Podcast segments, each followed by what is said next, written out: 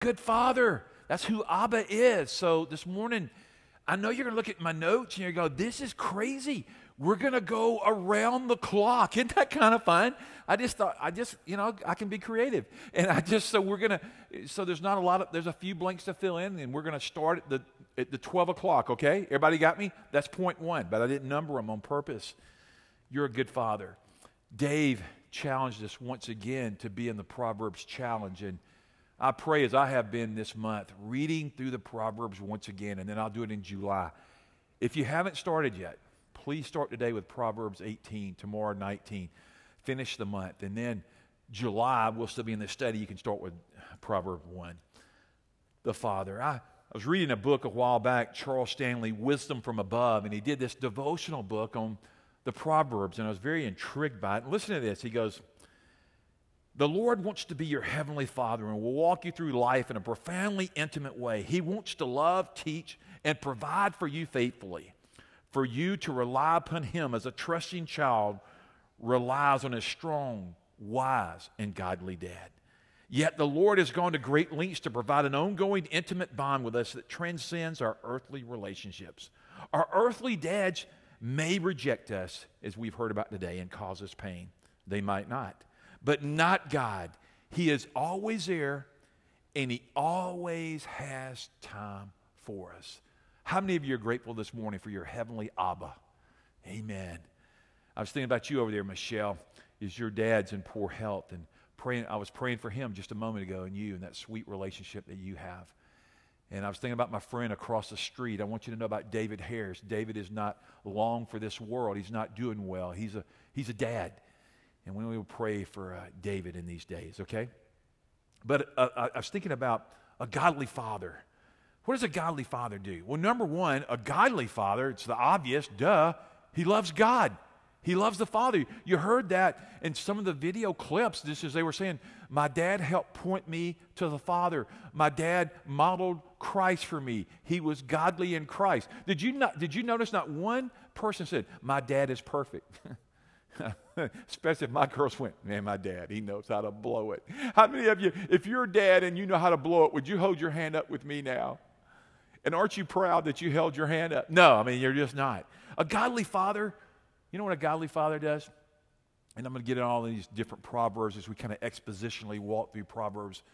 A godly father should always love his wife, should love the mom of the kids. He just loves and honors her and treasures her and blesses her. And then a godly father, he treasures and loves his kids. And I look around you and uh, many that aren't here today and you that are here that stormed through the storm and the weather, we're grateful you're here. But you think about your, your dad, he loves kids. What a joy. I heard a thing this morning I thought was really good. There's this professional football player, forget his name, and he just wrote a book about being a dad.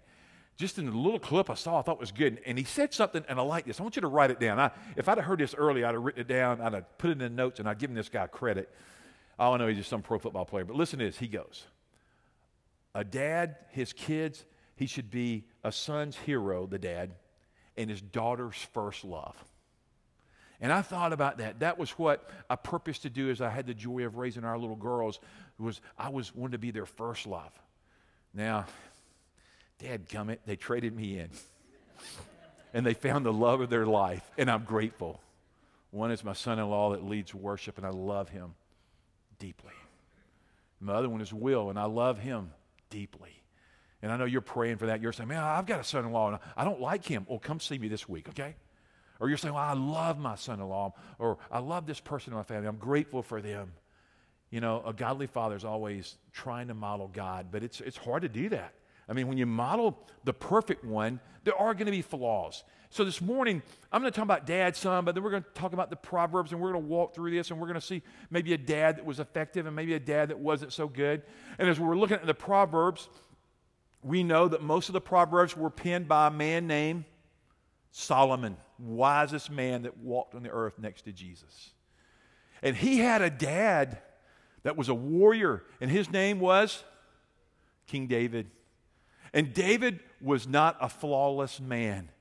David was such a sinner that he had committed great sin, sexual sin, adultery, murder, cover up, the works. And because of that, David and Bathsheba had a son that the Lord took, and that child did not live. But there was repentance in the life of David, and God went on to bless him and Bathsheba with other kids. And one of the kids was Solomon. And as I did more and more study this week, I've been reading the Proverbs for decades, but as I was studying in this, I became aware, I kept seeing it over and over as I would look and read different commentators and see different things. It said that Solomon probably was a mother's boy, a mama's boy.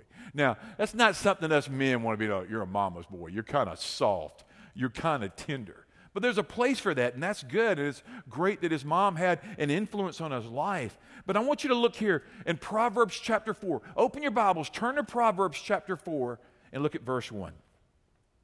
Listen, my sons, to a father's instruction, pay attention, and gain understanding. Right across the top of your notes, I did it from the New Living. It says, My children, listen when your father corrects you, pay attention, and learn good judgment. It's always good to get the attention of the younger generation. You know, that's part of the job, the role of a dad is he is there to model, to direct, to lead, to serve, to provide, to guide, and to get your attention. How many times, I know I heard this when I was coming up, they'd go, and my mom was pretty strong, and my stepmom, she was real strong, but my dad, they said, Your dad's coming home. I go, Oh no, because when my dad came home, he got my attention. Do I have a witness? Say amen. Wait a minute. You didn't have my dad? If you got your attention, say amen. I still remember that bad beating I got one time. It was a beating, okay? We had a crabapple tree in the backyard. We lived over in Dalraida, and you could grow rocks. My, my mom had a green thumb, and, uh, and just so we had all kind of magnolia in the front and a big crabapple. And I remember one day, my mom, I don't know where she got this, but she was into switches. Now, if you don't know about switches, switches are, who you, Charles, you got a few switches? yeah. And, uh, and my mom says, Keith, I want you to go out and I want you to cut a switch and bring it back to me. I came back in the house, it wasn't that big. I said, Mom, I want to be obedient. Here, this is for you. I'm eight years old, okay? Maybe seven. And she looked at me, she said, Son, that's not what I'm talking about. I said, I'll go get another one because I was afraid what she'd get. And I went out there and I got her one, and she switched me. Well, one day I remember she goes, It's switching time. See, you got to remember, I was bad. I was, what are you laughing about, Dan? I bet you got some switching too. So I, so I went out there, and my mom says, All right, I, I, got, I got a switch for you. And, and, and, and she says, I'm going to switch you. And I said, No, you're not. You, you don't tell your mama no. I said, Oh, no, ma'am. I, said, I said, ma'am. I said, I thought that was grace, like, ma'am. I said, No, ma'am. She goes, No, you're getting a whipping. I said, I said, Tell you what, I'm climbing this tree. You climb up here and get me. Man. And all I know is I stayed up there for about two and a half hours. But she called my dad. And when my dad came up, I still, do you know that beating? I mean, that whipping was a long time ago. And I still remember my dad pulling the driveway and he jumped out of the car and he looked up and he said, Boy, now down. Because I knew my dad, he would cut the tree down. He'd get up there, he'd, uh, and I came down and I, now I got a beating then. I didn't know uh, it was a beating. But you know what I learned? You respect your mama. Why y'all laughing about that? That cost me a lot, man. That was a hard lesson to learn. But you get the, but here, here's what I think Solomon's trying to say. He's trying to get the attention of the son. And for us, as we lead this, let's make it applicable, God wants to get our attention. And sometimes it takes correction and discipline and different things. But move on down here. I give you sound understanding, verse 2, and so you do not forsake my teaching. When I was a boy, verse 3, in my father's house, still tender and only a child of my mother, he taught me and said, Lay hold of my words with all your heart Keep my commandments, and you will live. You know, God forewarned us and let us know if we wanted to live a long life, we should honor our parents. We should obey them. So it's kind of neat that some kids are in here today because they're getting to hear this reinforcement. And mom and dad are like, yes, we'll bring them here every week. But I want, to, I want you to fill in the first one, very across the top. Get wisdom, get understanding. And that's what Solomon says. Get it. Get wisdom. No, let me say it again. Get wisdom, get understanding, pursue it, Go for it. It is critical to a life well lived. And he's saying, David to Solomon, accumulation of information is good, but it's only knowledge. But I want you to go a step farther. I want you to make application. I want you to be wise. This whole thing's about wise words. God wants us to be wise. So he gives us precepts and commandments and instructions and, and principles from his word to live by. And so, God, we want to look to you. We want to trust you. And here's what's amazing the world we live in, I mean, years ago they said information's doubling every 10 years. I don't know how fast it's, it's uh, uh, doubling itself now, probably almost. Jeremy, do you know that? I should have asked you. I should have. Does anybody know how fast information is replicating itself now? Fast. Okay. That's a good answer, Rob Glenn. And uh, but it, it, just unbelievable. I mean, there's no way you. But you you go and you gain. And in the Church of Jesus Christ, people want Bible knowledge, and I'm all for reading your Bible and getting Bible knowledge and having Bible classes because I think we live in a society that's pretty biblically ignorant, and uh, so we we need we need knowledge. But it's not just enough to have uh, to uh, amass this information in our lobe and just keep it there. God says, I want you to live it out. I want you to put it into practice. So look at the second one. Let's move around the clock. Do not abandon wisdom. The scripture there in verse 6, let's look down there. Do not forsake wisdom. Do not abandon wisdom. And she will protect you. Love her, and she will watch over you. Wisdom is our friend. I think wisdom ultimate godly wisdom comes from above. The Bible says if you lack wisdom, you ask God. And for us, we need to always be asking, God, give me wisdom. I think about how many times I ask God, Lord, I don't know how to do that. Lord, would you come and give me some insight? On my prayer walks on a daily basis, I'm out walking, and I'll just cry out, Lord, would you just give me some insight? I'm about to go into the study. I need some revelation today, God. I need something to feed your people. I need something to give them, maybe to encourage them, to inspire them, to motivate them from the precious, eternal, infallible Word of God. I need to lay it out there. But God, we need to hear from you. And the church said, and you know what? I pray you don't go, oh, we'll start praying that for you. Well, oh, please do. But pray that for your life, that you ask God for wisdom. Guys, I say this a lot, but I'm so concerned as I'm aging up, and, and some of you are aging up too. And well, hopefully all of you are aging up. And uh, if you're not, you're dead. Okay. But as we age, it scares me how people have departed from the word of the Lord. The, the, the scripture says, do not depart from this book. Amen? Guys, I love this word. I mean, I want you to love it. I want you to hide it in your heart, as the psalmist said. And I'll hide your word in my heart that I might not sin against you. Don't abandon wisdom. Now, Solomon, Solomon was probably telling, David was telling his son Solomon, but Solomon was probably telling a son of his named Rehoboam. In Rehoboam, he's saying, Take wisdom, my son, as a man takes a bride.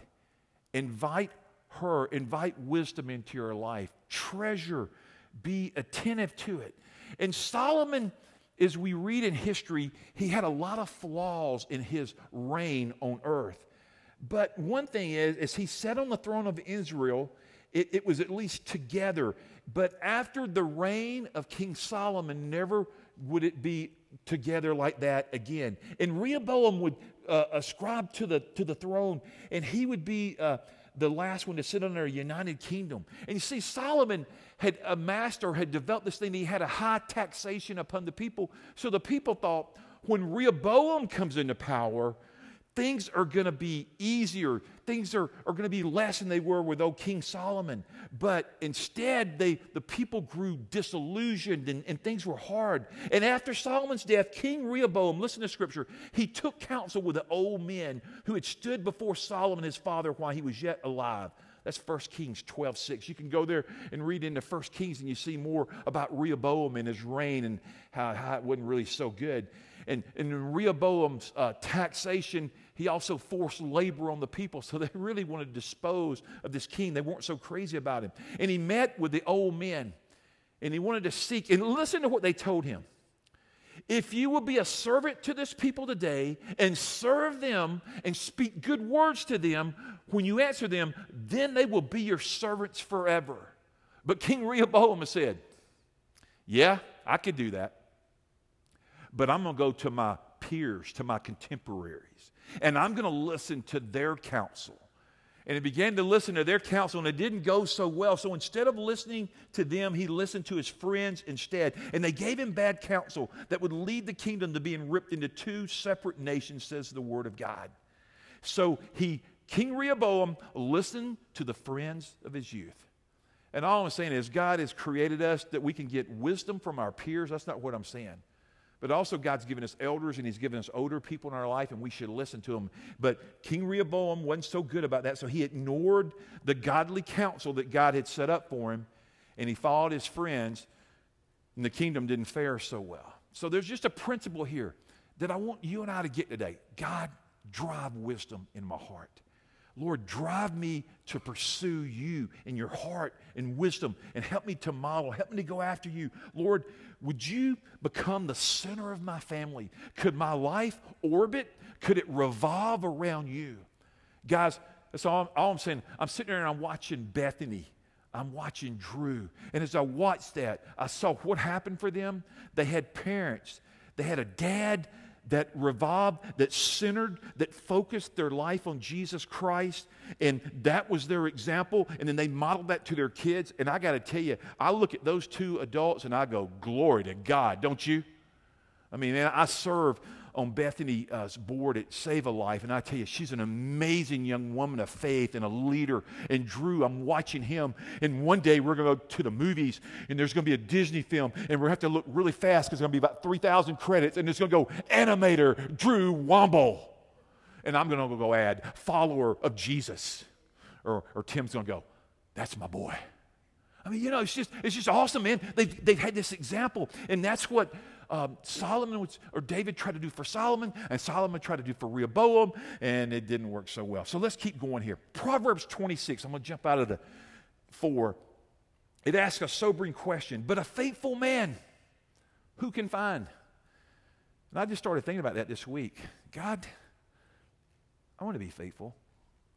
Lord, I want our church to be faithful. I want my friends to be faithful. Faithfulness is influential. Faithfulness is you, God. You're a faithful Father.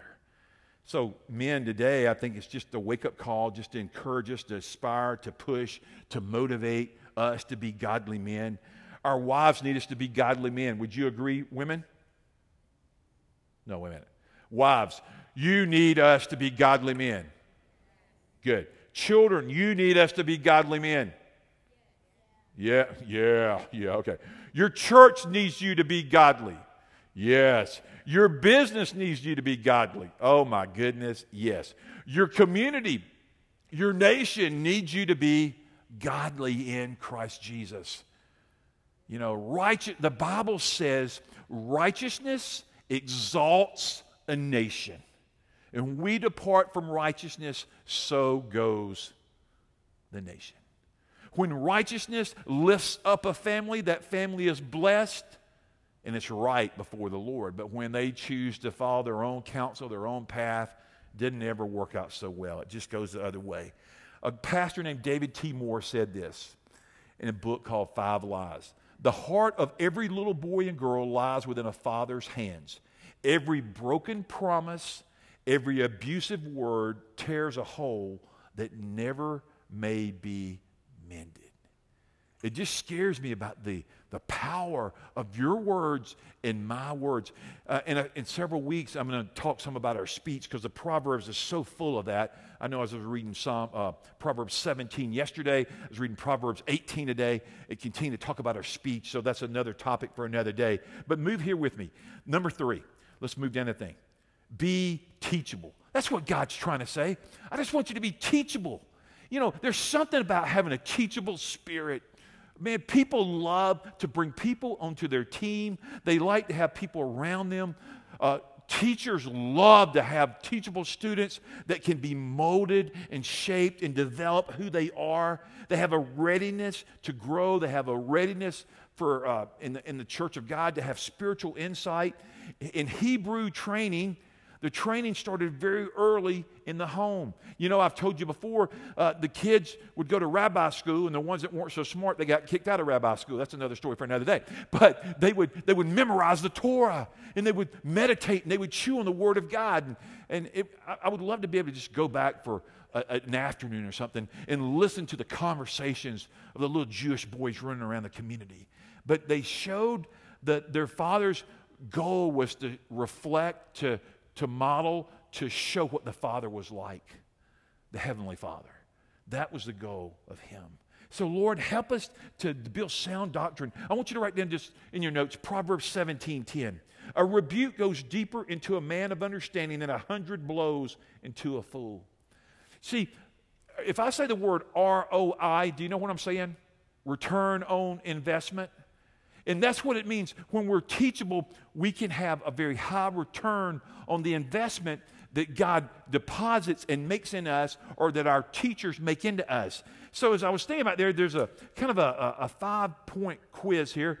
And so you might want to write some of these down if you, if you care or not, just listen. Number one, a teachability meter. You know you're teachable when people can give you input. Uh, people can converse with you, they can speak into your life, and you just readily receive that input, but nobody wants to risk if you're not teachable and you just have a big meltdown. I mean, people are like running from there. They're like, man, I, I, I can't handle that. It, it, it's just so hard. So, you know, you, you just like, man, I'm going a different direction. The second one is you know you're teachable when you see measurable growth and character development is a result. There's just a, there's growth. There's, there's a process. There's a conforming.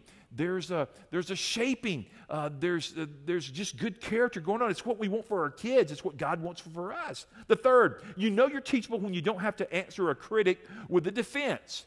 Now, I got to tell you, this is the one I struggle with. I am uh, verbose, loquacious, of mouth. And, and, uh, and, and, and I have this nature, I know I have to die to it, and maybe some of you do or don't. But when you have a defensive nature, if you're not careful, you, you keep people from correcting you because they know you're going to come with a defense. So God wants us to not be so defensive that when, maybe when people more mature or they're farther down the road spiritually or they can help us, that we would listen to them and there would be an open heart what, what they might teach us. The fourth one is this you may know you're teachable when you don't have to criticize back. like, you know, if somebody criticizes you, then you think, hmm, I need a pun. I, I, need to, I need to come back on them. How dare them challenge me? Or we're thinking, how can I frame this in a way that would uh, put them in place? Where it might be that they're just so concerned about our own soul. They're concerned about our spiritual growth. They're concerned about our development. And the fifth one, you know you're teachable when you're learning new ways to grow you just go, you know what? I just want to, I want to grow in Christ. I, I want to become like Him. Uh, maybe I want to journal. Maybe I want to read the New Testament uh, every 90 days this year. I'm just going to go through the New Testament. So you can read the New Testament quickly in 90 days. So that means you could read the New Testament four times in one year. If you just said this year, or, or maybe, and I would say continue to major on the Word, but it might be this year I'm going to read some spiritual Christian books that will uh, be a supplement to helping me to grow in the grace of Christ. And you're going to say, God, I want to grow. Uh, because an answer always to foolishness is wisdom. So here's the, here's the whole thesis for the, or premise for the series. Let's be wise. God, if I'm going to be wise, if my friends are going to be wise, then we've got to take your word. We, you, Lord, we're going to ask you to make deposits into us because, Lord, somehow as your word begins to work in here and it begins to transform this mind and it begins to renew this mind, and, and Lord, you begin to speak to me about my speech and my tongue and my eyes and my heart and my attitude and my actions, God, I'm going to be new. How many people want to be new this summer? I mean, everybody in here like, yeah, man, dude, here, I'm going to hold his hand up. Like, he needs to be new. I think it only happens through the power of Christ. So move, move down here. So wisdom is supreme, therefore get wisdom. Verse 7. Uh, look there in uh, verse 14. Do not set foot on the path of the wicked or walk in the way of evil men. Here it is. I, I wanted to listen to the message from last weekend. I didn't hear one word of it. We had recording problems. And I, would asked Jeff to preach on temptation. I'm sure he did a good job. But here, here's what I'd say in that verse right there, verse 14 flee, run depart, get away from. I mean, every one of us, the Bible says we're enticed, we're drawn away by our own evil desires that lurk within our own heart. And when those temptations, when those sin begins to present itself, God says, run, flee. Uh, the Holy Spirit puts up road signs. Have you ever noticed that, that the Holy Spirit puts up road signs for us? He does. And one of the greatest way I get road signs is through His Word. That He's just going, Keith, if you'll do this, if you won't do this, if you'll focus on my Word, you could avoid strife. You could avoid some sin. You could, you could avoid some misery and pain. But don't follow me and get drawn away, get baited. And when you get baited, uh, that desire leads to what? Death. And God says, Man, I want you to be victorious. You got legs? Then walk. You got eyes? Then maybe close them. maybe, maybe not when you're driving. Maybe, maybe turn. Maybe flee. You, you see the whole concept. Look at the fourth one. That's right there in the middle. There at six o'clock. Pursue spiritual growth. I think I've been talking about that a lot as I've been walking through this with us together. That God's goal is for you and me to grow in faith, in holiness, to grow into the image, into the character of Jesus. And, and Lord, so uh, if that's your goal, then Lord, I need, I need understanding. I need, I need to get under, remember the first one? I need to get understanding. I need to get wisdom. Lord, I need that. So Lord, help me to grow. So here's my prayer for us this summer is that we're growing. Yes, we're getting more knowledge. Oh, I pray you get knowledge every day. But I pray you move past knowledge to practicing, to uh, application. That's what God wants for us. I mean, it's the joy of the Christian life. Applying, it brings heart uh, joy to Him. Now, let's move up. Guard your heart. The fifth one here. Guard your heart. We, I could speak on this one all day. I just say, guard our conduct, guard the gospel, guard those who care. Uh, Lord, 85 times in the Proverbs, we see the word heart, the center of our emotions. And sometimes it's used synonymously with the heart, the mind, and the heart. And God says, guard it. Now, if, if I ask you, what are the disciplines? What are the things you need to do? You go, man, I need to love God. I need to love others. I need to worship. I need to pray. I need to serve. I need to give. And those are all right. But hardly anybody ever says, I need to guard my heart.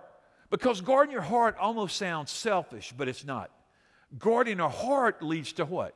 Purity. Write that down. It's just, it's just a freebie. Guarding your heart leads to purity. Purity leads to more of the holiness of Christ. Out of the abundance of the heart, the overflow. Uh, God loves pure hearts. John Eldredge, men, if, if I say that, you know that name if you've ever been a reader, and he wrote a lot of great books. But he uses this Fairweather Mountain illustration. I want you to listen. 20 days a year that sounds like my life, I think I see what's really going on about that often. The rest of the time, it feels like a fog. I'd love to wake up each morning knowing exactly who I am and where God is taking me.